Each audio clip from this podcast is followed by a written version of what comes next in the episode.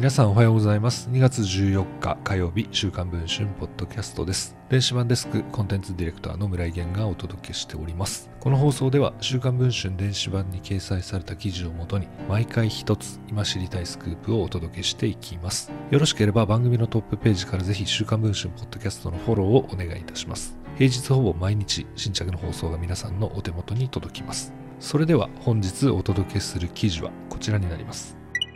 再生エネルギー事業を仕掛けるレノバ。そんな同社との関係をめぐり秋元正俊外務大臣政務官がレノバ関係者からの献金について国会で否定していたにもかかわらず同社の創業メンバーで特別顧問だった人物の会社から献金を受け取っていたことが週刊文春の取材で分かりました。国会での虚偽答弁の疑いがあります。秋元氏は2012年に千葉9区から初当選。現在当選4回です。昨年8月の内閣改造で外務大臣政務官に就任しました。週刊文春の2月2日発売号ではそんな秋元氏の地元事務所が無許可で市街化調整区域内に建築され約10年間にわたり違法状態にあった旨を報道。秋元氏は2月3日の衆院予算委員会で深く反省していますと述べた上で事務所を移転する方針を示しました。一方秋元氏は河野太郎デジタル大臣の側近としても知られる人物です。河野氏からは自民党一の脱原発男と呼ばれ秋元氏も再エネ族を辞任してきました。週刊文春2月2日発売号では秋元氏がこのレドバー株を2017年時点で400株保有し2018年中に追加で2200株を買い増していた問題についても報道しています。2月2日の衆院予算委員会でこうした点を問われると秋元氏は次のように述べていました。政務官在任中にレノバ株の取引は行っていない。個別の株取引の詳細は差し控えさせていただきたい。さらに野党の議員からレノバ関係者から献金などを受けたことはありませんかと尋ねられると答えはノーでございますと明言したのでした。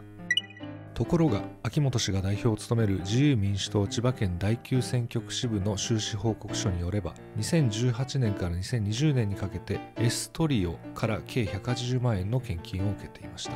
同社の当時の本店所在地は代表取締役 A 氏の自宅に置かれており事実上 A 氏の個人会社とみられています。A 氏とはレノマの創業メンバーで長年取締役を務めていた人物です。レノマが関東財務局に提出した大量保有報告書などによると A 氏は少なくとも2017年から2020年まで同社の特別顧問でした。さらに大量保有報告書でエストリオの事務上の連絡先としてレノバ法務部部長の名前とレノバの代表電話番号が記載されています。また A 氏は2019年時点でレノバ株を5.18%保有する第5位の大株主。現在も4%近い株を保有しています。エストリオとしてもレノバ株を1%前後保有してきました。つまり A 氏の事実上の個人会社であるエストリオからの献金はレノバ関係者からの献金に当たるのではないでしょうか。